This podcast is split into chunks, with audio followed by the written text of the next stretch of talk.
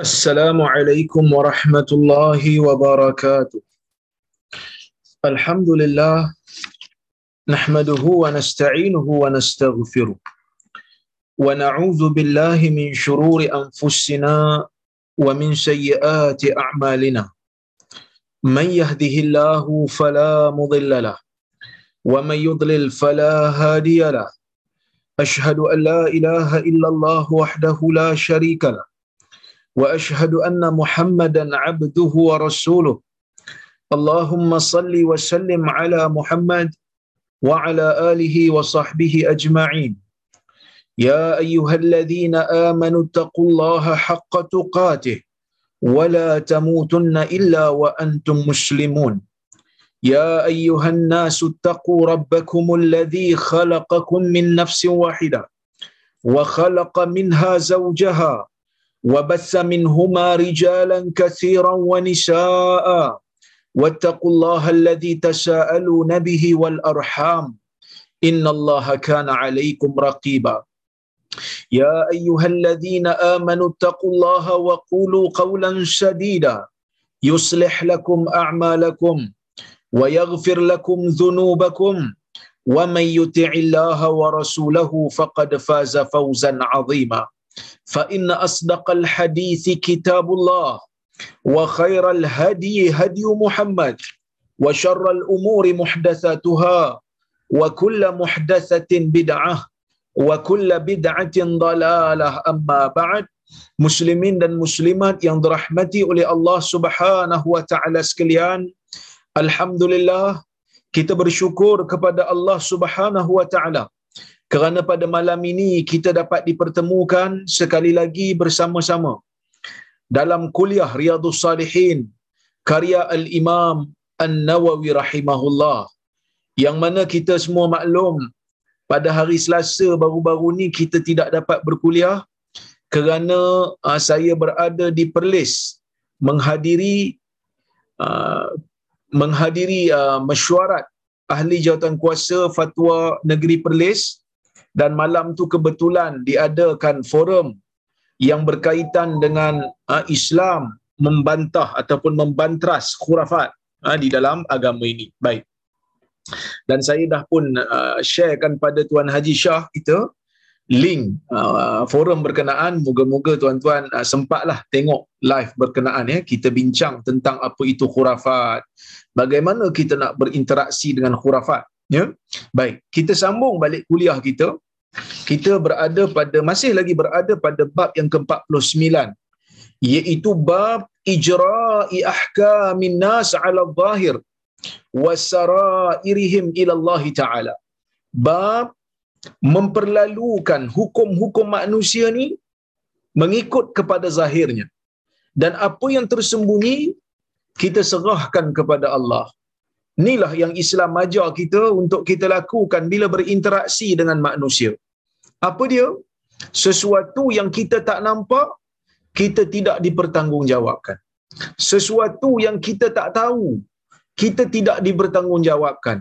Kerana agama ini kata Nabi sallallahu alaihi wasallam dalam hadis yang kita semua biasa dengar bu'istu bil hanifiyyati samhah. Atau kama qal dalam hadis Bukhari. Aku kata Nabi diutuskan dengan agama yang bersifat hanif dan agama yang bersifat samhah. Hanif ialah agama yang tidak cenderung kepada syirik. Agama yang tertegak di atas tauhid manakala samhah ialah agama yang memaafkan agama yang memudahkan.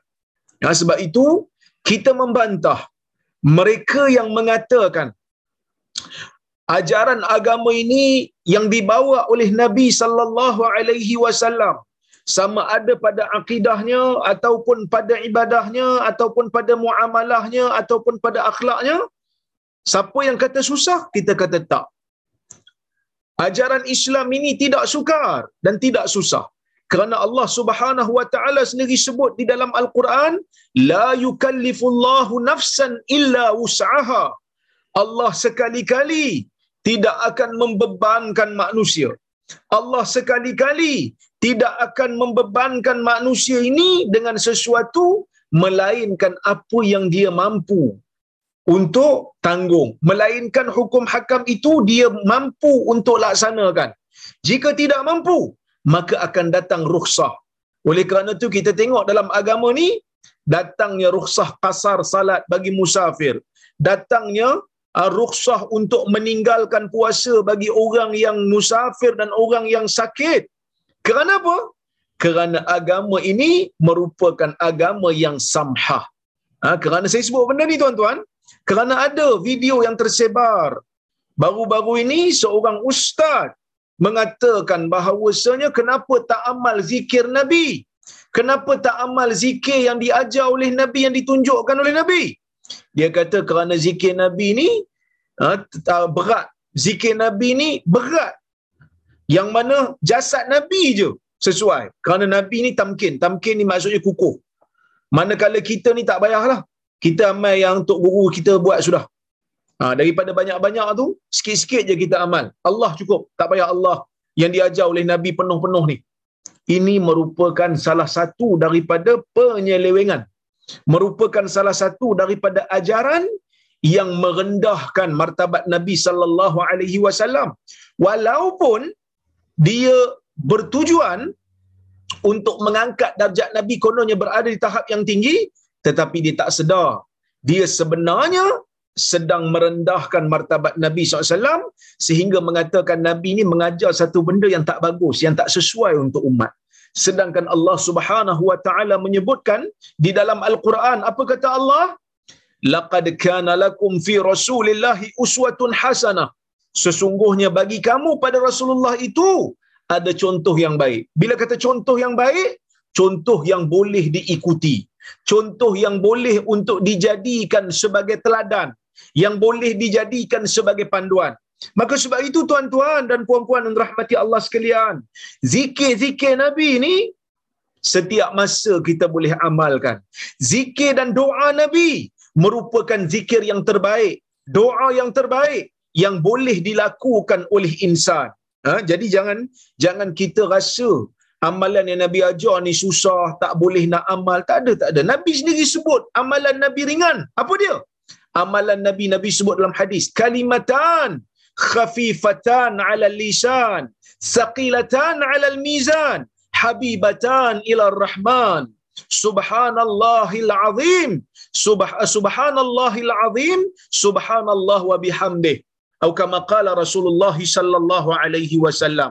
Nabi sallallahu alaihi wasallam kalau tuan-tuan tengok ah, dalam sahih al-Imam al-Bukhari Ha, siapa yang ada sahih Bukhari boleh buka sahih Bukhari di sana ada hadis yang paling hujung hadis yang paling hujung dalam sahih Al-Bukhari. Al-Imam Al-Bukhari membawakan hadis ni. Yang mana ha, kata Imam Bukhari kalimatan habibatan ila rahman. Dua kalimah yang dicintai di sisi Ar-Rahman iaitu Tuhan. Khafifatan ala lisan. Ringan di atas lidah. Mana ada berat? Ringan di atas lidah. Tapi Allah Taala suka saqilatan fil mizan sangat berat di atas timbangan amal apa dia subhanallah wa bihamdih subhanallahil azim ya subhanallah wa bihamdih subhanallahil azim segala puji bagi Allah sorry maha suci Allah dan segala puji baginya dan maha suci Allah yang maha agung. Tuan-tuan dan puan-puan yang dirahmati oleh Allah Subhanahu wa taala sekalian. Ha, kadang-kadang kita rasa sedih. Ya, kadang-kadang kita ni ada rasa sedih kerana apa? Kerana tuan-tuan, ya, dalam negara ini kita nak mengajar ya, benda-benda yang sunnah ni payah. Nak mengajar benda-benda yang betul ni yang bersandarkan kepada uh, hadis Nabi sallallahu alaihi wasallam yang sahih tu macam uh, orang kata apa susah dianggap sebagai pemecah belah masyarakat dianggap sebagai mengelirukan tapi yang peliknya orang yang mengajar perkataan-perkataan macam ni boleh pula dibiarkan. Orang yang mengajar benda-benda macam ni boleh pula dibiarkan. Boleh pula dikatakan sebagai tokoh besar kan? Jadi sebab itu kita pelik. Tapi iyalah dunia ni memang macam tu kan? Ha, dunia ni ha, tempat ujian bagi kita. Jadi kita sabar ajalah ha? ha, tapi saya nak bagi tahu kepada tuan-tuan dan puan-puan rahmati Allah sekalian zikir-zikir nabi ni kita amalkanlah Ya, zikir-zikir Nabi ni kita amalkan kerana apa? Zikir Nabi ni ringan je di atas lidah Nabi kata khafifatan ala lisan, sangat ringan di atas lidah. Subhanallah wa bihamdi. Subhanallahil azim. Segala puji bagi Allah dan uh, segala uh, maha suci bagi Allah dan segala pujian baginya maha suci Allah yang maha agung. Kita amalkan. Insya-Allah ia memberikan kita uh, pahala yang banyak. Ia memberikan kita orang kata apa?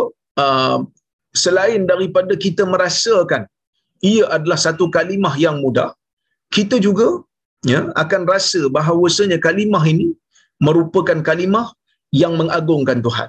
Meng, ber, ber, apa orang kata berkesan di dalam diri, terkesan membekas dalam diri kita waktu kita membacanya. Jadi, ha, ini benda yang diajar oleh agama al-hanaf al-hanifiyati samha ya baik kita masuk kepada hadis yang nombor 5 dalam bab ini dan hadis ke 395 kata al-imam an-nawawi rahimahullah wa an jundab ibni abdullah radhiyallahu anhu anna rasulullah sallallahu alaihi wasallam ba'atha ba'than minal muslimin ila qaumin minal musyrikin wa annahum iltaqaw فكان رجل من المشركين إذا شاء أن يقصد إلى رجل من المسلمين قصد له فقتله. وأن رجلا من المسلمين قصد غفلته. وكنا نتحدث أنه أسامة ابن زيد. فلما رفع عليه السيف قال لا إله إلا الله فقتله. فجاء البشير إلى إلى رسول الله صلى الله عليه وسلم فسأله فسأله وأخبره حتى أخبره خبر الرجل كيف صنع. فدعاه فسأله فقال لما قتلته؟ فقال يا رسول الله أوجع في المسلمين وقتل فلانا وفلانا وسمى له نفرا وإني حملت عليه. فلما رأى السيف قال لا إله إلا الله. قال رسول الله صلى الله عليه وسلم أقتلته؟ قال نعم. قال كيف تصنع بلا إله إلا الله إذا جاءت يوم القيامة؟ قال يا رسول الله استغفر لي. قال وكيف تصنع بلا إله إلا الله إذا جاءت يوم القيامة؟ faja'ala la yazidu على أن يقول كيف تصنع بلا إله illallah الله إذا جاءت يوم القيامة؟ muslim hadis riwayat muslim yang bermaksud daripada Jundab bin Abdullah radhiyallahu anhu katanya Rasulullah sallallahu alaihi wasallam pada satu ketika pernah menghantar satu rombongan tentera daripada puak orang Islam ni. Ha, ini hadis ni lebih kurang macam hadis yang sebelum ni. Bahkan sebagian ulama kata hadis ni adalah hadis yang sama cuma lafaznya berbeza. Yang mana Nabi hantar satu kumpulan manusia, satu kumpulan tentera daripada kalangan sahabat pergi berjumpa dengan satu kaum daripada puak musyrikin. Dan mereka ini bertempur wa annahumul taqaw. Mereka bertempur di medan perang. Fakana rajulun minal musyrikin dan ada seorang lelaki daripada kalangan kaum musyrikin ni apabila dia ni nak pergi cari orang muslimin dia akan cari sungguh-sungguh dan dia akan bunuh satu orang daripada orang muslimin ni. Maksud nak bagi tahu peperangan ini peperangan yang dahsyat. Peperangan ini peperangan yang serius. Ini bukan main-main punya. Ini betul-betul. Kalau ada peluang dia akan cari mana-mana orang daripada kaum muslimin dia akan bunuh wa anna rajulan minal muslimina qasada ghaflatah. Mana kalau orang muslimin pula kalau dia nampak orang kafir yang nak membunuh orang muslimin dia akan tunggu. Ha, dia akan tunggu sehingga orang muslim orang kafir itu lalai dan leka dan pada waktu tu dia menyerang. Kemudian kata Jundab wa kunna natahaddath annahu Usamah ibnu Zaid. Dan kami ni ya adalah ha, bercerita mengatakan sesungguhnya yang salah seorang daripada lelaki yang menunggu saat di mana lalainya orang kafir ni adalah antaranya adalah Usamah bin Zaid. Siapa Usamah bin Zaid? Kita dah cerita dalam kuliah yang lepas. Ha, dia ni adalah anak kepada Zaid bin Haritha. Falamma rafa'a alaihi sayf. Ketika mana Usamah ni angkat je pedang ke atas lelaki kafir ni. Yang mana lelaki kafir ni dia bunuh orang Islam, dia bunuh orang Islam, dia cederakan orang Islam. Usamah tunggu dia lalai. Usamah tunggu dia tak perasan, Usamah angkat pedang. Bila Usamah angkat pedang nak cederakan dia, bila Usamah angkat pedang nak bunuh dia, maka dia pun kata la ilaha illallah tiada tuhan melainkan Allah dia mengucap. Dia menzahirkan dia muslim ya. Faqatalahu. Tapi usamah tak peduli. Dia bunuh juga kawan. Ni faqatalahu. Dia bunuh juga kawan ni. Faja al bashir ila rasulillah sallallahu alaihi wasallam. Bila dia bunuh tuan-tuan maka datanglah orang yang membawa berita gembira kepada Nabi sallallahu alaihi wasallam tentang kemenangan orang Islam. Dia sahabat Nabi ini seperti mana kita dah tahu dah. Waktu kita baca dulu, dua tahun sudah kita baca bab taubat. Ketika mana Ka'ab bin Malik radhiyallahu anhu dipulaukan oleh Nabi sallallahu alaihi wasallam selama 50 hari. Dihalang oleh Nabi kepada orang-orang Madinah untuk bercakap dengan Ka'ab bin Malik bila sampai pada hari yang ke-50 selesai saja. Pemulauan tu bila selesai je pemulauan tu Allah Taala turunkan wahyu. Bagi tahu kepada Nabi Muhammad sallallahu alaihi wasallam bahawasanya taubat Ka'ab telah pun dimaafkan. Taubat Ka'ab telah pun diterima oleh Allah. Maka berebut orang datang. Maka berebut orang datang nak pergi bagi tahu kepada Ka'ab tentang berita gembira itu kepada Ka'ab. Dalam istilah bahasa Arab dipanggil Bashir. Orang yang membawa berita gembira. Ha, ini benda yang ada. Kita kalau ada berita gembira, kita sampaikan kepada orang yang berkenaan. Ha, supaya dia gembira. Ha, ini benda yang ada di zaman Nabi SAW dan Nabi tak bantah. Kalau kita tahu satu-satu berita gembira dan itu bukan rahsia besar, tak ada bahaya pun kita bagi tahu kepada orang yang terlibat kita bagi tahu ini berita gembira jadi dia dia ni bawa berita gembira dia bawa berita gembira apa? Dia bawa berita gembira tentang kemenangan tentera-tentera Islam yang Nabi sallallahu alaihi wasallam hantar. Bila tentera Nabi sallallahu alaihi wasallam berjaya mengalahkan tentera kafir yang memusuhi Islam maka dia pun datang kepada nabi bawa berita gembira. Faja al bashir ila rasulillah sallallahu alaihi wasallam. Maka bashir ni pun orang yang ni pun dia datang kepada rasulullah sallallahu alaihi wasallam maka nabi tanya dia fasalahu wa akhbarahu nabi tanya dia dia bagi tahu lah tentera islam menang dan sebagainya tapi dia bagi tahu ha? ha dia pun bagi tahu kepada Rasulullah sallallahu alaihi wasallam sehingga dia memberitahu Rasulullah tentang seorang lelaki bagaimana dia lakukan. Ha, dia bagi tahulah. Usamah ni tadi ada cedera kan bunuh satu orang daripada tentera orang kafir tapi sebelum dibunuh tu dia sebut la ilaha illallah. Kan? Ha, Usamah buat macam tu. Dia bunuh juga walaupun orang tu sebut la ilaha illallah. Fada'ahu fasa'alahu. Maka Nabi sallallahu alaihi wasallam pun panggil Usamah lalu Nabi bertanya Usamah Nabi kata, lima qatal tahu. Kenapa kau bunuh dia? Ini benda yang paling penting tuan-tuan. Dulu kita pernah baca dah hadis-hadis yang seumpama ni. Nabi SAW bila tengok sahabat buat benda yang tak kena. Bila Nabi tengok sahabat buat benda tak betul. Seboleh-boleh Nabi akan tanya dulu. Lima dha ataupun lima. Ataupun ma mana'aka. Kan, Nabi akan tanya dulu. Dulu ada hadis daripada Abu Hurairah yang mana Abu Hurairah tiba-tiba hilang daripada majlis Nabi.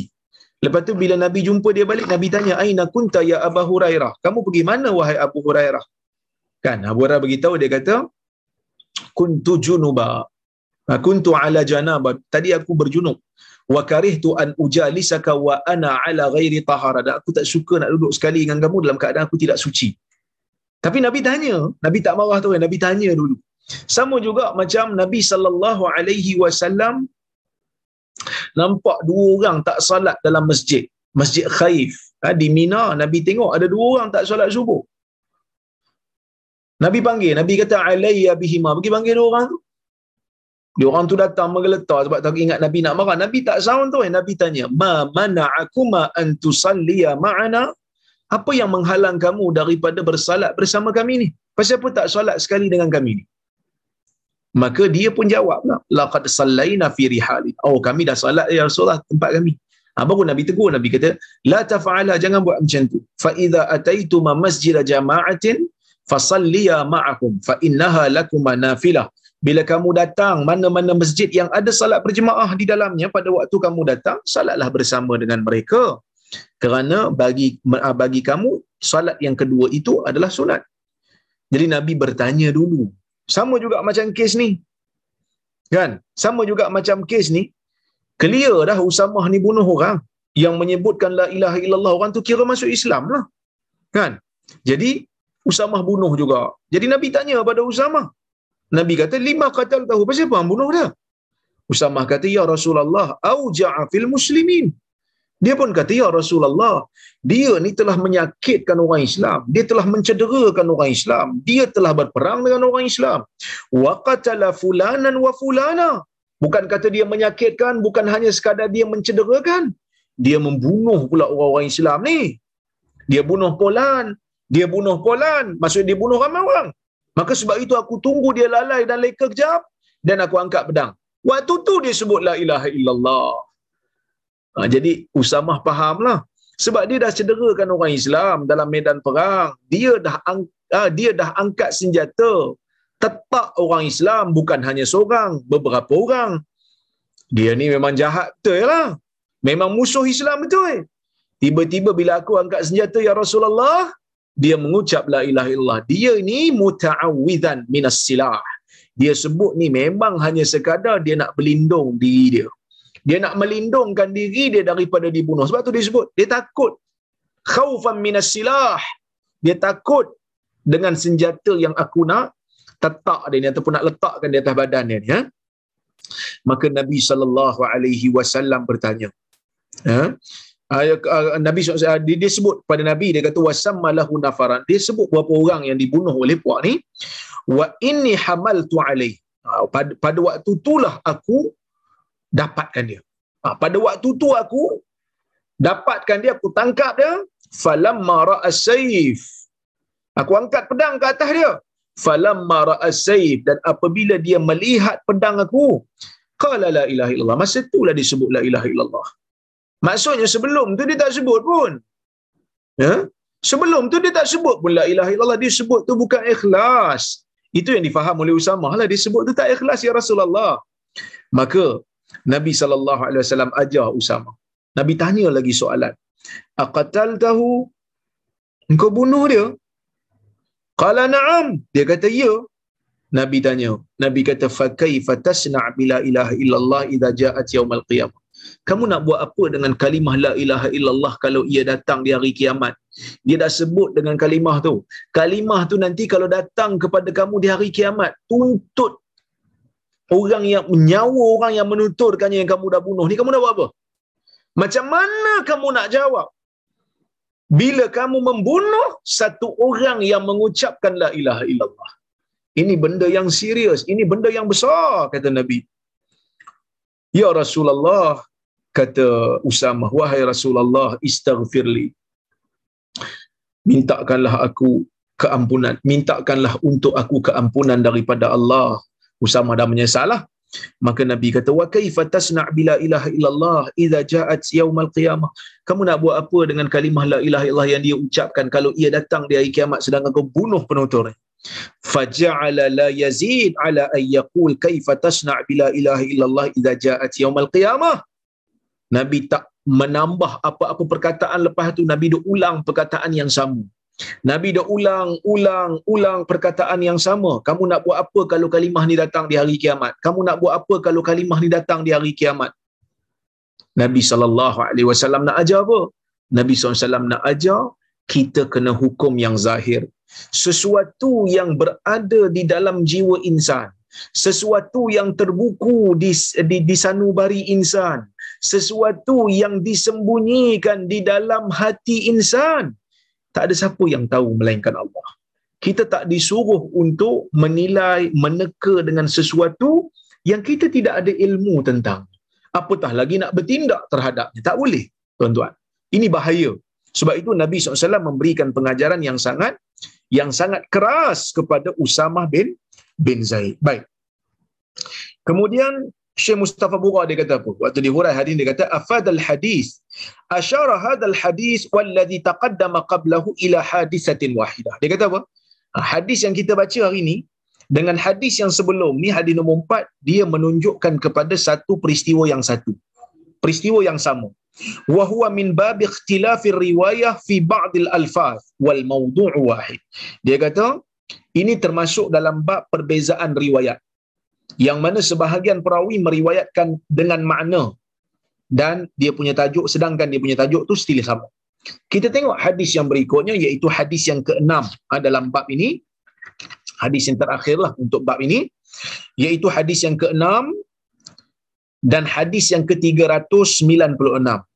Kata al-Imam An-Nawawi rahimahullah, wa an Abdullah ibn Utbah ibn Mas'ud qala sami'tu Umar ibn al-Khattab radhiyallahu anhu yaqul إن ناسا كانوا يؤخذون بالوحي في عهد رسول الله صلى الله عليه وسلم.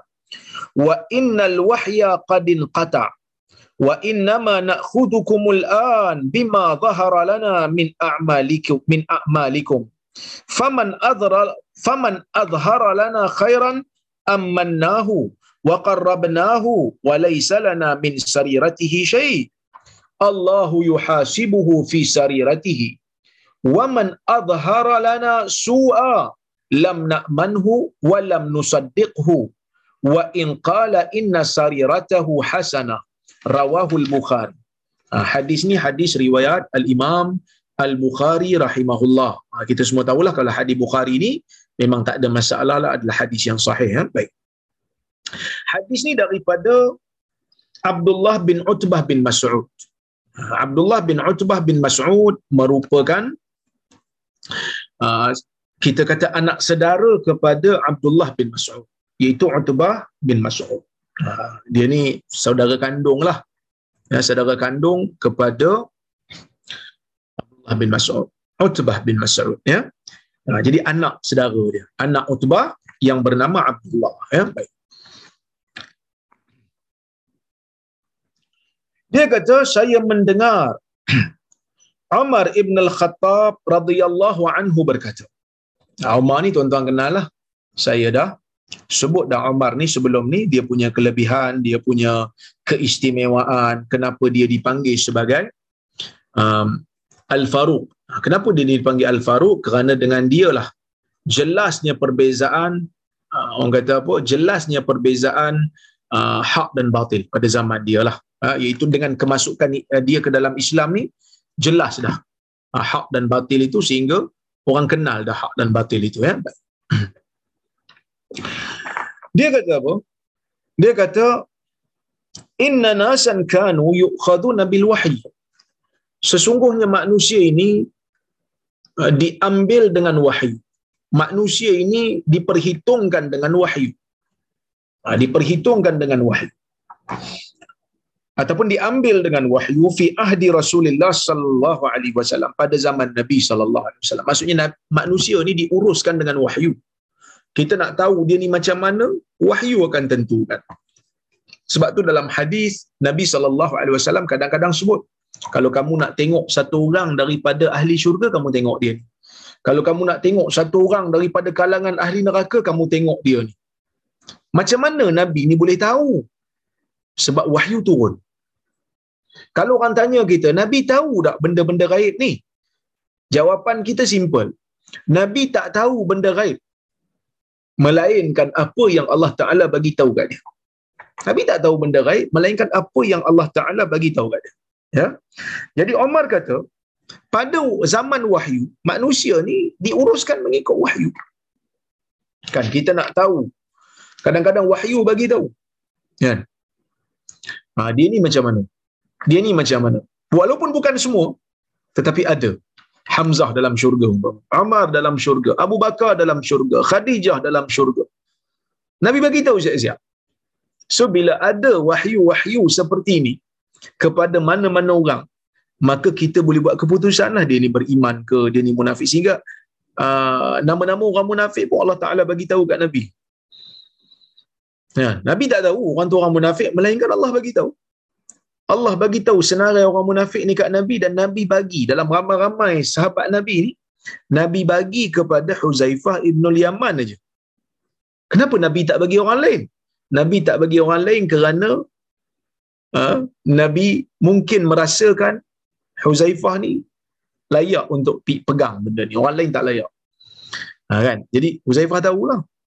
Dalam ramai-ramai sahabat Nabi ni Huzaifah yang tahu. Ha, nama-nama orang munafik. Macam mana Nabi tahu? Bukan sebab Nabi ni boleh baca apa yang ada dalam jiwa manusia tak. Yang Nabi tahu ni sebab wahyu bagi tahu. Kalau wahyu tak bagi tahu, Nabi pun tak tahu. Eh?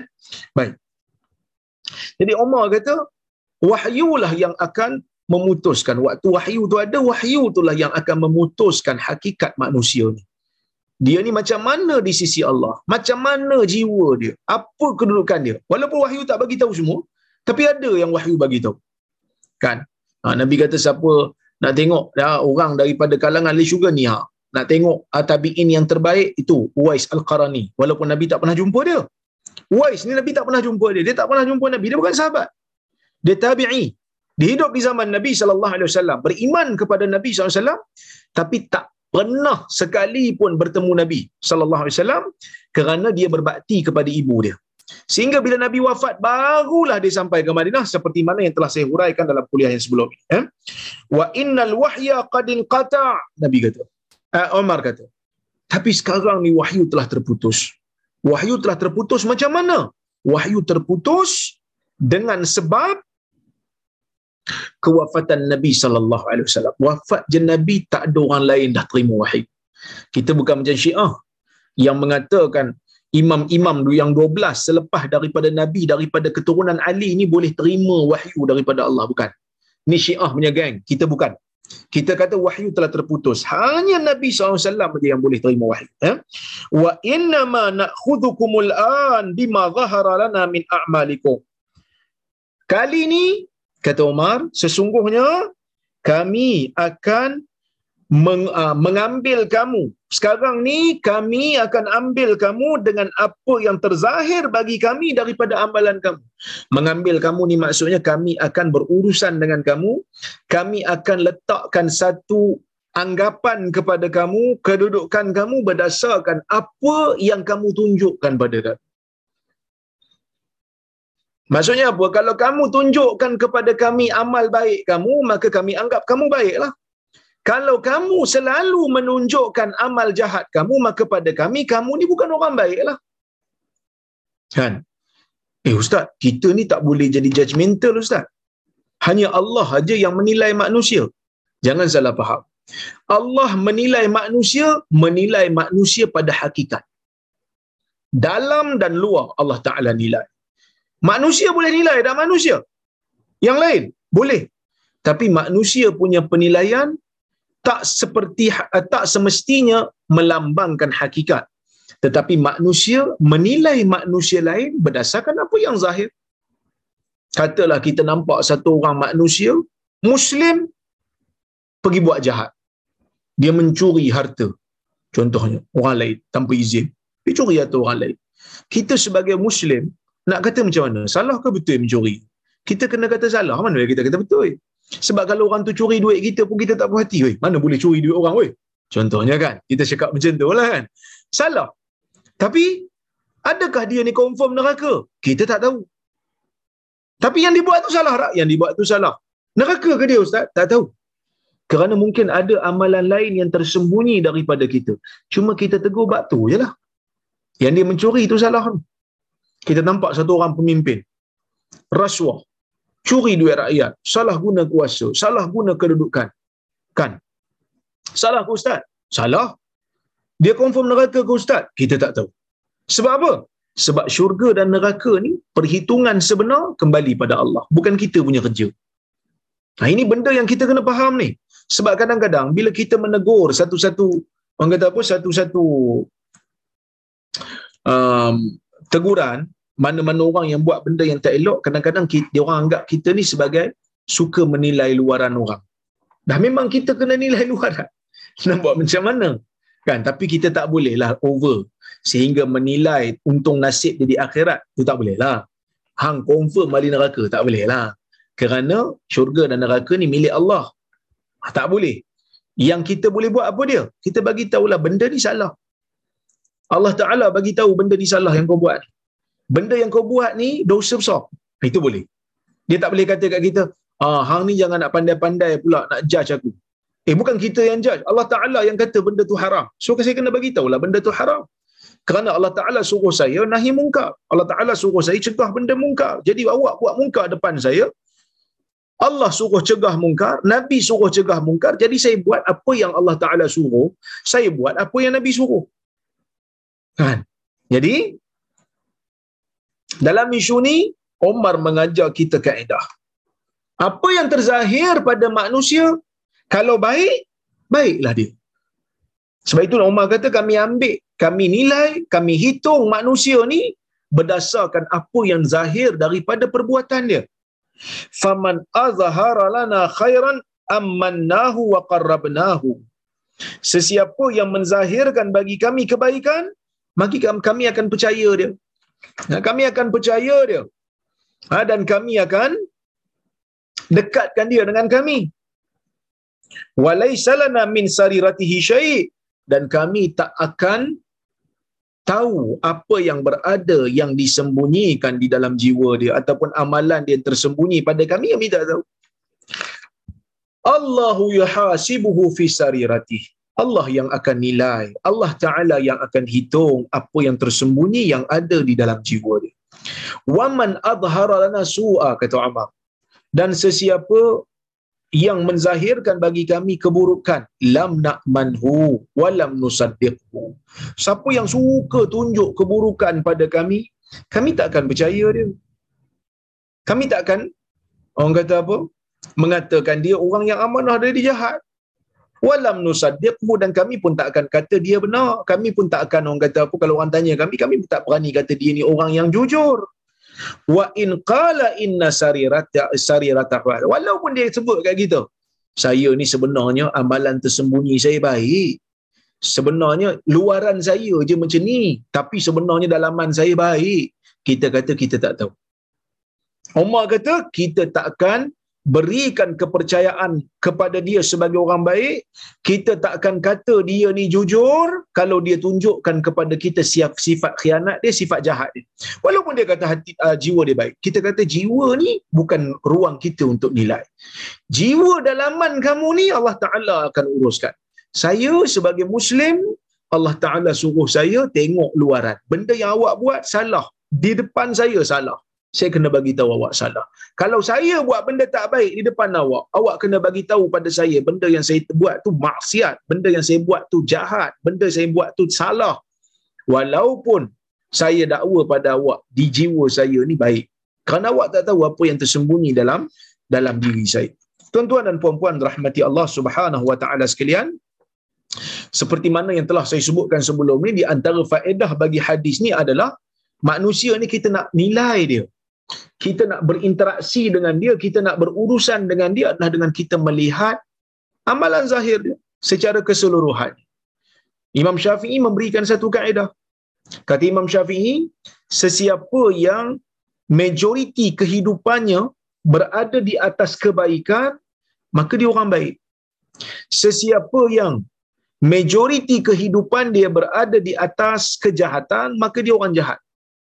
Orang baik ni apa kata Imam Syafi'i? Berada di atas kebaikan dalam kebanyakan hidupnya. Kita tengok dia banyak buat benda baik dan dia menjaga maruah dia. Ha, maka dia adil lah, dia orang baik. Ya? Kalau kita tengok hidup dia banyak buat benda yang jahat. Tapi adalah sikit-sikit dia buat benda baik. Kita kena kata dia jahat. Fir'aun ada benda baik tak dia buat tuan-tuan? Ada. Fir'aun jaga Nabi Musa kot. Pelihara Nabi Musa kot. Tapi apa yang berlaku? Allah Subhanahu Wa Taala mencela Firaun. Kerana apa? Banyak kejahatan yang dia buat. Antara kejahatan yang terbesar, syirik pada Allah, mengaku diri sebagai Tuhan, menentang ajaran Nabi Musa, nak mengancam Bani, Bani Israel yang beriman kepada Allah yang mengikut Nabi Allah Musa alaihi salam. Eh? Baik. Kemudian Allah Taala nak bagi tahu kita tentang satu perkara iaitu Allah tidak akan memberatkan kita dengan sesuatu yang kita tak tahu. Sesuatu yang tersembunyi kita tak tahu. Kan? Kita tak tahu dia macam mana. Kita tak tahu keadaan dia. Kita uruskan dia seperti mana apa yang terzahir pada kita. Contoh, tiba-tiba ada seorang hamba Allah, dia kata dia Muslim, dia mengucap pada kita, dia ajak kita makan kat rumah dia. Kita pun pergilah makan kat rumah dia, tengok-tengok dia bagi kita makan makanan yang tak halal. Sedangkan kita tak tahu, kita percaya kat dia. Kita tak salah.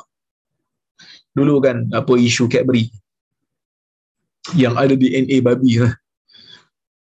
Ada orang kata, Abilah Ustaz, saya dah makan Cadbury ni, macam mana saya nak pergi umrah? Adakah perlu saya buat dialisis untuk tukar darah? Tak perlulah makcik tukar darah. Makcik makan tu dalam keadaan makcik tak tahu pun. Ha, walaupun sebenarnya kes tu akhirnya settle lah bukan DNA tu bukan datang daripada bahan asal. DNA babi tu bukan datang daripada bahan asal. Dia tercemar. Maksudnya orang yang pernah pegang babi, DNA melekat kat tangan dia, dia pergi pegang coklat. Ha, jadi maksudnya benda tu bukan daripada ingredient yang asal. Ha, bukan datang daripada babi yang asal. Dia ter, ter, tercemar sahaja. Cuma nak bagi tahunya, kalau adalah orang termakan betul-betul, ha, sedangkan benda tu tak halal di sisi Allah. Allah Ta'ala tahu benda tu tak halal. Tapi kita tak tahu. Kita makan bila tak tahu. Bila tak tahu, Allah Ta'ala tak bertanggungjawabkan. Rufi'a an ummatil khata' wan nisyan wa mastukrihu alaih. Maka maka hadir Ibn Majah. Yang bermaksud diangkat daripada umat aku ni dosa silap, dosa, uh, orang kata apa? Al-khata' wan nisyan, dosa lupa, wa mastukrihu alaih, dosa dipaksa. Uh, silap ni termasuk sekali dengan jahil lah. Jahil yang diberikan keuzuran. Bukan jahil buat-buat jahil. Bukan tajahul. Tapi jahil. Memang jahil betul. Jahil. Jahil betul. Tak tahu. Kan? Kita tak tahu apa-apa. Itu diberikan kemaafan, diberikan kelonggaran. Kerana memang kita tak tahu. Ha? Uh, kerana Allah Ta'ala tidak bebankan kita dengan benda yang kita tak tahu. Yang ketiga. Tidak ada sesiapa pun yang tahu benda gaib melainkan Allah. Umar ni kalau kita tengok dalam hadis ni Umar pun kata benda ni. Sedangkan dalam hadis yang lain Umar Nabi SAW kata Umar ni muhaddathun minal muhaddathin dalam hadis Nabi SAW pernah sebut untuk Umar ni keistimewaan Umar ni Umar ni punya firasat ni banyak betul. Umar punya firasat ni banyak betul. Dalam hadis Nabi kata laqad kana fi ma qablakum minal umam muhaddatsun fa in yakun fi ummati ahadun fa innahu Umar. Hadis Bukhari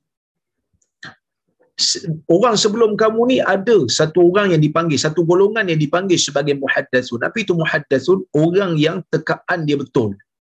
Telahan dia betul. Kalau ada di kalangan umat ini, yang telahan dia betul, tekaan dia betul, ilham dia betul, Omar lah. Omar sebut benda ni, Omar tu ada istimewa dia. Pun dia sebut benda dia tak tahu benda gaib. Hanya sekadar teka-teka je. Apatah lagi kita lah kita lagi lah tak tahu tuan-tuan. Ha, kita bukan muhaddas, kita bukan orang yang diberikan kelebihan oleh Allah dengan ilham-ilham yang tepat.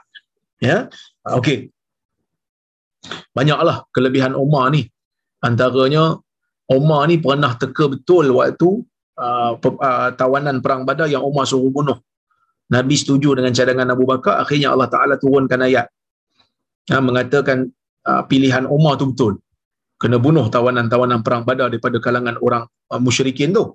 Begitu juga Umar ni dia pernah sekali tengok isteri Nabi keluar daripada rumah, Umar kata kenapa tidak turunnya ayat, ha, kenapa tidak turunnya perintah hijab. Akhirnya turun perintah hijab daripada Allah ha, bagi tahu kepada Nabi untuk mengarahkan orang-orang Islam ni pakai hijab. Itu penutup aurat. Eh. Kemudian tuan-tuan, kita tak boleh meneka-neka dalam perkara-perkara yang kita tak tahu. Teka boleh, tapi jangan teka sehingga menyebabkan kita bertindak. Kan? Ataupun teka sehingga membawa kita kepada menilik nasib. Sebab itu tilik nasib benda yang tak boleh. Innamal khamru wal maisiru wal ansabu wal azlamu rijsum min amali syaitan. Allah Ta'ala kata sesungguhnya khamar, arak, maisir, judi, wal ansab, berhala, wal azlam, menenun nasib tilik nasib rijsum min amali syaitan. Jijik daripada amalan syaitan. Fajtanibu. Jauhi dia. Ha, jauhi dia di amalan syaitan ya. Baik. Itu yang yang keempat. Yang kelimanya tuan-tuan bahaya kita ni bersangka buruk dengan orang Islam. Kalau orang tu zahirnya baik dia tunjukkan kepada kita akhlak yang baik maka kita kata dia orang baik kita tak boleh bersangka buruk dengan dia. Ha, Allah Subhanahu wa taala menyebutkan uh, di dalam al-Quran Allah Subhanahu wa taala tidak membenarkan kita uh, bersangka-sangka bersangka buruk. Ishtanibu katsiran minadh-dhann fa inna ba'dadh-dhanni ism jauhi sangka-sangka. Jauhi sangka-sangka kerana sebahagian daripada sangka-sangka itu adalah dosa iaitu sangka buruk lah. Ya? Ha, sangka-sangka buruk ni benda yang tak dibenarkan. Terutamanya kepada orang Islam. Orang yang nampak saleh. Tapi kalau memang orang tu kafir umpama. Ya? Kalau orang tu kafir umpamanya ha, maka sangka baiknya tak tak tak wajiblah kat atas dia sebab memang dia ada permusuhan agama dengan kita. Ya, ya ayyuhallazina amanu ijtanibu katsiran minal minadh dhann inna ba'dadh dhanni ism. Wahai orang ini arahan Allah, wahai orang-orang yang beriman, jauhi jauhi sangka-sangka. Jauhi kebanyakan sangka-sangka. Inna ba'dadh dhanni ism kata Allah. Sesungguhnya sebahagian daripada sangka-sangka itu adalah dosa. Jadi jangan sangka buruk kepada orang Islam. Melainkan kalau ada karinah, ada petunjuk-petunjuk, ada bukti-bukti, itu lain cerita. Kita berhati-hati, lain cerita. Ya, okey. Kemudian tuan-tuan dan puan-puan rahmati Allah Subhanahu wa taala sekalian,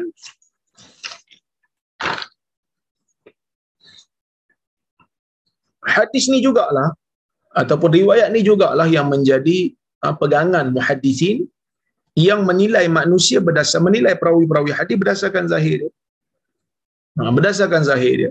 Dia jujur dalam jiwa dia tu tak ada masalah. Dia jujur. Tapi bila dia silap, zahirnya silap, banding dengan riwayat orang lain silap, maka mereka akan tolak riwayat dia. Ha? Maka sebab itu Syekh Mustafa Burak dia hurai hadis ni dia kata, afadal hadis ijra'a ijra'al ahkamil islamiyyati ala zawahirin nas wa ma yasduru minhum min a'mal. Hadis ni bagi tahu kat kita untuk kita melalukan hukum-hukum Islam ni ke atas manusia berdasarkan zahir dan apa yang terbit daripada mereka daripada amalan-amalan. Jangan nilai benda yang batin kerana kita tak nampak. La tubarrirun niyatul hasanah adama iqamatil hudud. Ya, ala adama iqamatil hudud wal qisas. Ha, niat yang baik tidak sekali-kali membenarkan kita untuk tidak melaksanakan hudud tidak melaksanakan hudud dan qisas maksudnya niat yang baik ni ha? Kita tak boleh kata oh dia ni buat salah. Betul lah dia buat jenayah dia mencuri tapi niat dia baik. Tak boleh. Cukup syarat hakim dah putuskan hukuman dan kena buatlah. Kena laksanakan hukum. Wallahu a'lam. Ni tuan-tuan hari ni hari Kamis. Ada cerita sikit ataupun isu semasa yang kita nak bincang sikit uh, dengan kesempatan yang ada ni iaitu berkaitan dengan hari ni viral satu video daripada seorang ustaz nanti tuan-tuan boleh tengoklah dekat YouTube iaitu seorang ustaz ni ditanya berkenaan dengan mandi safar. Mandi yang dilakukan pada bulan safar ha, dia mengatakan bulan safar ini mengikut sebahagian ulama memang terutamanya pada hari Rabu yang terakhir. Merupakan uh, bulan yang terhimpun padanya kerosakan. Ataupun hari yang terhimpun padanya kerosakan hari yang terhimpun padanya bencana jadi dia kata ulama dulu beristihad pada Rabu yang terakhir bulan Safar ya uh, boleh renjis air mandi daripada air salat hajat semata-mata untuk tolak bala Ha, ini benda yang disebutkan oleh Ustaz. Pertama tuan-tuan, bila disebut benda ni saya terkejut. Sebab, setahu saya lah, amalan mandi safar ni, lama dah tak ada. Amalan mandi safar ni, lama dah tuan-tuan tak ada. Tiba-tiba muncul satu orang bagi tahu dekat masyarakat amalan mandi safar ni ijtihad ulama. Tuan-tuan dan puan-puan yang dirahmati oleh Allah Subhanahu wa taala sekalian, kalau benar pun ada ulama yang berijtihad mengatakan mandi safar ni boleh tetapi ia jelas-jelas menyanggahi hadis Nabi sallallahu alaihi wasallam. Yang mana dalam hadis Nabi sallallahu alaihi wasallam menyebutkan at-tiyarah. At-tiyaratu syirk. Percaya kepada sial merupakan syirik. Dalam riwayat yang lain Nabi sallallahu alaihi wasallam menyebutkan aqirru tayra ala makinatiha. Biarkan burung itu berada di sarangnya. Kerana orang Arab jahiliah bila nak musafir dia akan tengok burung kalau burung terbang belah kanan itu pertanda baik dan dia akan meneruskan perjalanan. Kalau burung terbang belah kiri itu menandakan petanda tak baik maka dia akan kembali dan ber, ber, ber, bermusafir pada waktu yang lain. Kalau tak ada burung dia keluar-keluar tengok burung tak ada dia akan cari sarang burung dan dia akan goncang sarang burung itu dan tengok burung terbang belah mana.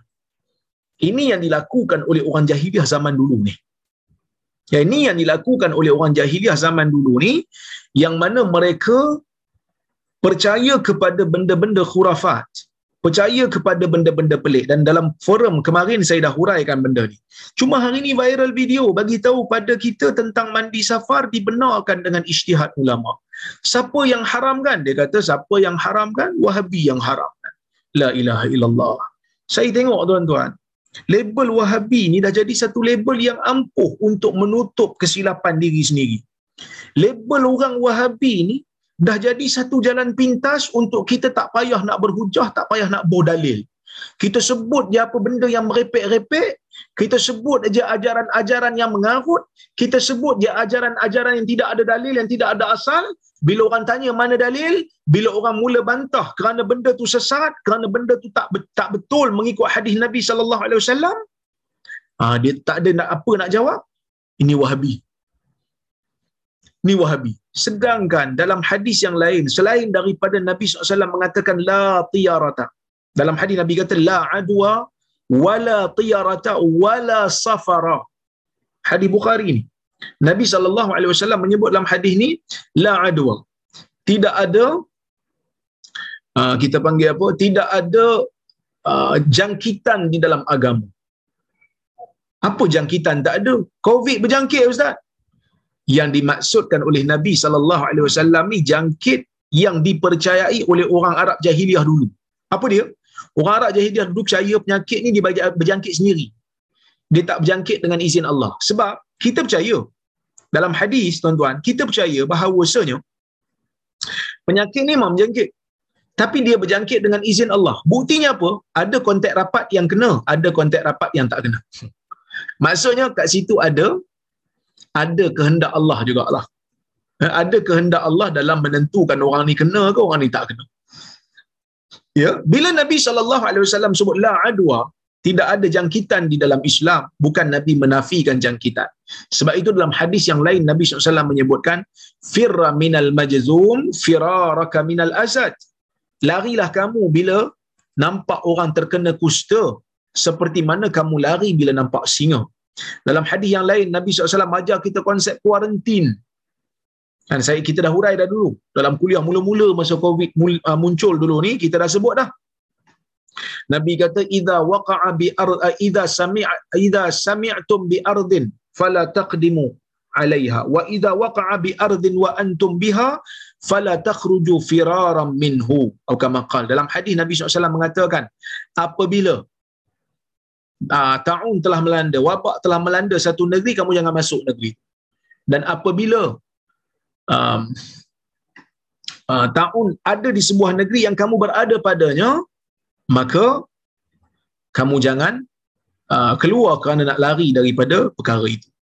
Kemudian Nabi sallallahu alaihi wasallam sebut wala tiarah. Saya dah urai tadi maksud wala tiarah.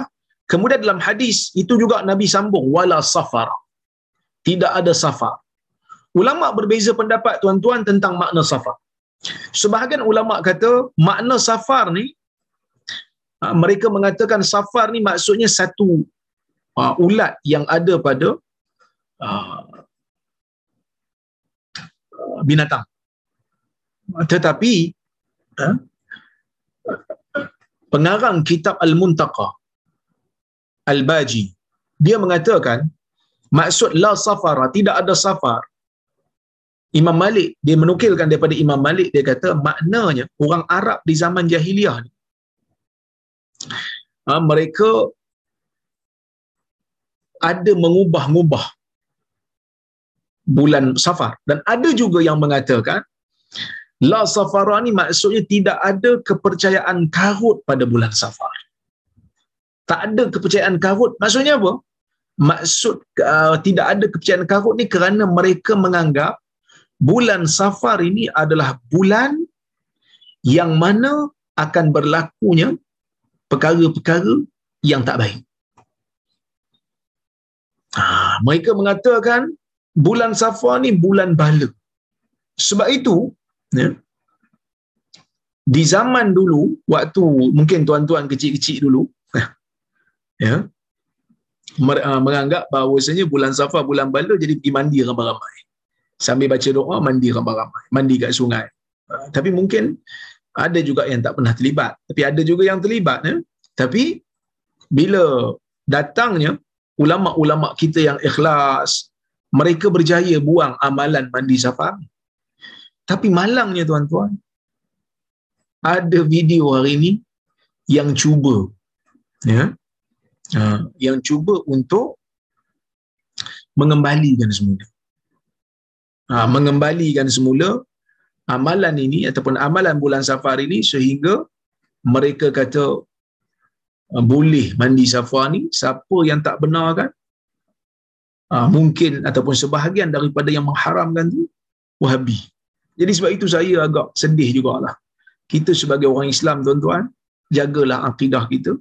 Kalau orang tanya kita ada tak percaya pada sial? Kita kata tak ada. Nabi SAW kata tidak ada kepercayaan sial di dalam agama. Bukan masa tu yang membawa keburukan. Kalau betul benda buruk berlaku, ia berlaku dengan kehendak Allah. Yang mana hadis yang kita baca dulu kan. Ha, hadis yang kita baca dulu, apa kata Nabi kepada Ibn Abbas, innal ummah law ijtama'u ataupun law ijtama'at ala yanfa'uka bi syai' lam yanfa'uka la yanfa'uka illa bi syai'in qad katabahu Allah lak. Manusia ni kalau mereka berhimpun untuk memberi manfaat kepada kamu sekali-kali mereka tidak akan memberi manfaat kepada kamu melainkan apa yang Allah Taala telah tentukan pada kamu. Wa innal ummata law ijtama'u ala ayaturruka bi syai. Dan manusia ni kalau mereka ini berpakat untuk memberikan kamu mudarat la yadurruka illa bi syai'in qad katabahu Allah alaik. Mereka sekali-kali tidak akan dapat memberi keburukan kepada kamu melainkan apa yang Allah Taala telah tentukan pada kamu apa yang Allah Ta'ala tentukan pada kita itulah yang akan berlaku. Bulan Safar ke, bulan Muharram ke, tak ada masalah. Boleh untuk kita buat apa saja. Sebab tu Nabi kata, La Safara. La Safara. Tidak ada kepercayaan karut pada bulan Safar. Jangan dianggap bulan ni merupakan bulan yang uh, membawa bencana. Tak ada. Kadang-kadang bencana datang pada waktu lain. Tapi syaitan ni dia tak arahkan kita pada bulan. Ada tak bulan berlaku, musibah berlaku pada bulan Muharram? Ada. Ada tak musibah berlaku pada bulan Rajab? Ada. Tapi masa tu mungkin syaitan tak ingatkan kita untuk uh, kaitkan dengan bulan. Tapi bila masuk bulan Safar, orang duk ingat bala bencana. Tak perlu. Kalau orang tanya kita, Ustaz nak amal doa apa Ustaz? Nak jauhkan diri daripada bala? Tuan-tuan amal doa yang diajar oleh Nabi sallallahu alaihi wasallam dalam hadis riwayat al-Imam al-Bukhari ya uh, dalam al-adabul mufrad dalam al-adabul mufrad Abu Hurairah kata Nabi sallallahu alaihi wasallam ni ada doa untuk menjauhkan diri daripada apa? Jahdil bala uh, daripada kesempitan bala. Wadarakil syaqa daripada didatangi oleh kesusahan. Wasyamatatil a'da wasyamatatil a'da dan daripada orang kata apa uh, cemuhan-cemuhan musuh wasu'il qada dan daripada uh, ketentuan yang buruk. Ha, jadi saya sharekan pada tuan-tuan doa ni. Imam Nasai pun ada riwayat ni. Jadi kalau boleh kita amalkan, kita amalkan. Ya. Mudah-mudahan ada manfaat. Lah, eh. Ya, Imam Bukhari pun ada riwayatkan dalam sahih Saya bawa Imam Bukhari punya lafaz. Sekejap.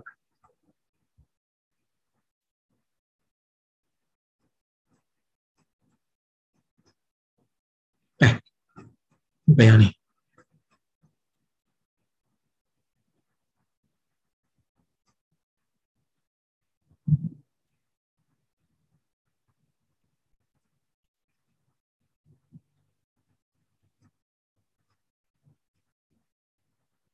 Sangkut pula tuan-tuan.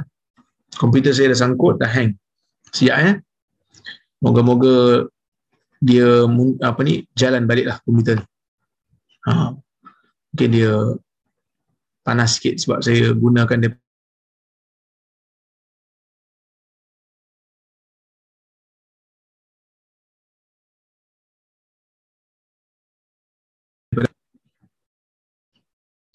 Okay.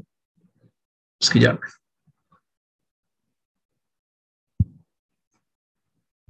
Okey ni. Tuan-tuan boleh print screen eh. Ambil yang saya share ni, tambah di depannya Allahumma inni a'udzu bika min jahdil bala wa daraqis syaqa wa su'il qada wa syamatatil a'da. Ya Allah, saya berlindung dengan kamu daripada kesempitan bala, daripada ditimpa syaqaq kecelakaan wasu'il qadha daripada ketentuan yang buruk wasyamatatil a'da daripada cemuhan musuh. Nah, hadis ini dalam riwayat Bukhari pun ada, dalam riwayat Muslim pun ada. Ya. Okey.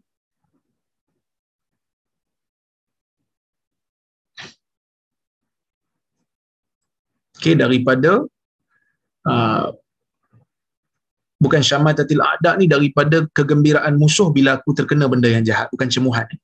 Ha, bila terkena benda yang buruk pada diri saya saya saya tak nak. Jangan jangan sesu, jangan jadikan diri saya ini terkena sesuatu yang boleh mengembirakan musuh. Ha, itu maksud dia. Okey? Ini tuan-tuan boleh amalkan dia insyaallah. Mudah-mudahan ada manfaat. Dia tak perlulah. Doa amal benda-benda pelik.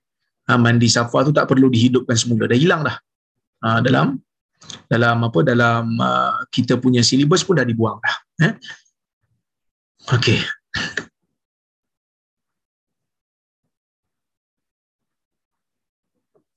okey saya tengok soalan kalau ada eh? Assalamualaikum Waalaikumsalam. Semoga Allah sentiasa melindungi Dr. Ras keluarga dan tuan juga ya. Yang saya dengar Uwais Al-Qarani pernah ke Madinah hendak berjumpa Rasulullah SAW tapi bila Uwais sampai di rumah baginda ketika itu Rasulullah tiada di rumah Uwais tak dapat tunggu sebab emaknya tak boleh tinggal lama-lama. Dia terus balik ke Yaman sebab itu dia tak masuk dalam kategori sahabat tak bertemu Rasulullah. Sahih ke riwayat? Nanti saya cari. Saya tak pernah jumpa. Ah, saya tak pernah dengar riwayat ni. Nanti saya cari ya. Nah, saya tak berani nak jawab lah. Nanti saya cari dalam kitab-kitab riwayat. Kalau ada yang mengatakan Uwais Al-Qarani ni uh, pernah datang ke Madinah waktu hayat Nabi.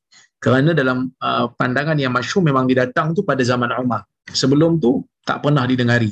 Ya, tak apa saya cari dulu uh, mungkin riwayat ni betul mungkin juga riwayat ni tak betul jadi saya tak berani nak sebutkanlah betul ke tak betul melainkan saya kena semak baik Assalamualaikum Ustaz. Waalaikumsalam. Adakah tidak beradab jika kelas online dah habis tapi penceramah tak keluar lagi dan pelajar keluar dulu? Jazakallahu khairan. Wa antum fajazakumullahu khair. Baik, sebenarnya adab ini ada benda yang diajar oleh agama. Contohnya makan dengan tangan kanan, makan yang depan dulu sebelum makan yang ujung-ujung, tidak mencela makanan. Ya, jangan jangan minum daripada fi saqa. Fi saqa ni jangan minum daripada mulut uh, bekas minuman kerana ia akan mengotorkan air dan sebagainya ya itu adab-adab yang diajar oleh Nabi sallallahu alaihi wasallam dalam hadis tetapi ada di sana adab-adab yang terpulang kepada uruf terpulang pada uruf ni maksudnya dia mengandungi penilaian dari sudut manusia dan suasana setempat contohnya kalau tuan-tuan pergi negara Arab tuan-tuan jumpa budak budak ni dia jaga kaunter dekat kedai Tuan-tuan tanya dia soalan nak beli barang ni. Uh, dia kata, ya walad. Eh hey, budak. Ni adik. Uh, barang ni ada tak? Dia jawab. Jawab macam tu ya. Kalau kita budak jawab kat orang tua macam tu mau kena lempang. Tapi kita tak boleh lempang kan Nabi Nabi SAW larang kita memukul wajah manusia eh. cuma nak bagi tahunya kita marah ha, kau ajar punya budak. Saya tak faham dulu. Saya ingat macam tu kau ajar punya budak. Jawablah tak ada. Tiba-tiba apa ingat kita kucing ke nak bagi makan? Ha, kan? Sebab orang Melayu bila nak bagi makan kucing je dia bunyi gitu kan? Tapi orang Arab dia anggap biasa je benda tu bagi dia orang benda tu tak dianggap biadab. Ha, tak dianggap biadab. Orang Arab juga sama. Mereka um, yang muda kalau nak panggil yang berumur sikit macam kita kita panggil abang mereka panggil nama dia ya Abdullah. Wahai Abdullah dia panggil gitu. Adakah biadab? Bagi dia orang tak biadab. Aku umpamanya. Kita cakap dengan mak kita di Malaysia ni kalau aku mungkin bagi sebahagian tempat sebahagian suku kaum biadab. Sebahagian tak. Jauh tak kan cakap aku-aku ni benda biasa bagi dia orang jadi adab ini terpulang kepada suasana jadi kalau saya melihat dalam uh, ruang zoom ini uh, pelajar pergi uh, keluar dulu setelah kelas habis pelajar keluar dulu setelah kelas habis bagi saya tak termasuk dalam perkara yang biadab. Perkara yang biadab ni macam dia ganggu kelas. Cikgu nak cakap, guru nak cakap, ustaz nak cakap dalam kuliah, dia sibuk nak cakap juga. Dia buat bising umpamanya. Ah itu biadab lah. Ha, dan kalau dia meninggalkan majlis sebelum kelas habis pun tanpa dia mengganggu sebab dia ada urusan lain, maka itu pun tidak dianggap sebagai biadab dalam dalam uruf kita lah. Wallahu a'lam.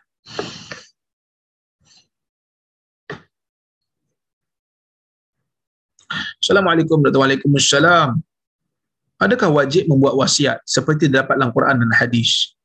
Bolehkah hanya bergantung pada faraid tanpa sesuatu wasiat? Jazakallah khair kathira. Wa, wa antum fajazakumullah khair. Wasiat adalah sesuatu perkara yang sunat.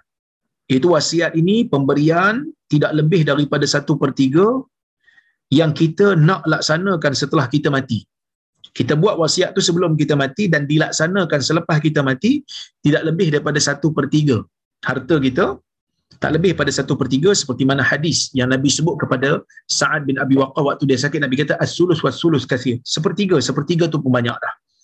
Itu hukumnya sunat. Kalau tak bagi wasiat pun tak apa. Um, bergantung pada faraid pun tidak mengapa. Jadi tak dapatlah pahala sunat sedekah tu. Tapi kalau eloknya buatlah. Kerana Nabi SAW galakkan kita melakukan wasiat uh, untuk memberikan satu bahagian daripada harta kita kepada orang yang kita nak bagi. Dan waris kena bagi ha, waris kena bagi. Tapi adakah maknanya kita kalau bagi faraid tak sempat bagi wasiat maksudnya kita ni akan diazab ke tidak? Tidak. Ia hanya sunat sahaja meninggalkan faraid juga merupakan salah satu daripada perkara yang diiktiraf dalam agama. Nabi kata, innaka intazara innaka intazar warasataka aghniya khairul laka min antazarahum alatan yatakaffafuna an-nas kalau kamu meninggalkan keluarga kamu dalam keadaan kaya dengan kamu memberikan mereka harta pusaka yang cukup untuk mereka hidup lebih baik daripada kamu meninggalkan mereka dalam keadaan miskin meminta-minta kepada manusia Wallahu ta'ala a'lamu bisawab. Mudah-mudahan apa yang saya sampaikan pada malam ini memberikan manfaat kepada tuan-tuan dan puan-puan untuk uh, diamalkan di dalam kehidupan semasa. Jadi amalkanlah doa yang saya ajar tadi. Allahumma inni a'udzubika min jahdil bala wa daraqis syaqa wa su'il qada wa syamatatil a'da. Uh, mudah-mudahan doa ini uh, dapat menghindarkan kita daripada bala bencana daripada uh, kegembiraan musuh disebabkan oleh kerana kita jatuh kita terkena musibah yang melemahkan kita dan juga daripada uh, takdir yang buruk dan juga daripada uh, ditimpa uh, ke orang kata apa keburukan kecelakaan. Mudah-mudahan Allah Subhanahu Wa Taala lindungi kita semua. Saya ucapkan terima kasih banyak-banyak kepada penganjur Haji Shah Haji Hamid, uh, Datuk Syekh dan juga Johan yang tak jemu-jemu menganjurkan kuliah. Uh, dah dua tahun dah kita berkuliah, saya pun tak sangka. Dan uh, seperti mana yang telah dipersetujui bersama dengan Haji Shah, insya-Allah kuliah kita ni bulan 12 ni kita rehat sekejap. Uh, bulan 12 ni kita rehat, insya-Allah selasa depan last kuliah kita. Uh, kemudian kita rehat pada bulan 12 dan kita uh, jika ada kesempatan, ada umur, ada waktu, kita bertemu pada bulan 1 nanti insya-Allah jika ada keizinan daripada Allah Subhanahu Wa Taala. Uh, 29 ni uh, marilah kita dengar kuliah last sebelum kita cuti panjang satu bulan dan kita masuk bulan 1 insya-Allah. ya uh, jadi saya uh, ucapkan uh, mohon maaf pada tuan-tuan. Kalau ada perkataan saya kata-kata saya yang mengguris hati yang terkasar uh, saya juga manusia saya mohon maaf. Insyaallah kita berjumpa lagi. Aku qauli hadza wa astaghfirullahal azim li wa lakum. Wassalamualaikum warahmatullahi wabarakatuh Waalaikumsalam Waalaikumsalam jazakallah khair. Waalaikumsalam Khair Ustaz. Jazakallah khair Ustaz. Assalamualaikum. Assalamualaikum doktor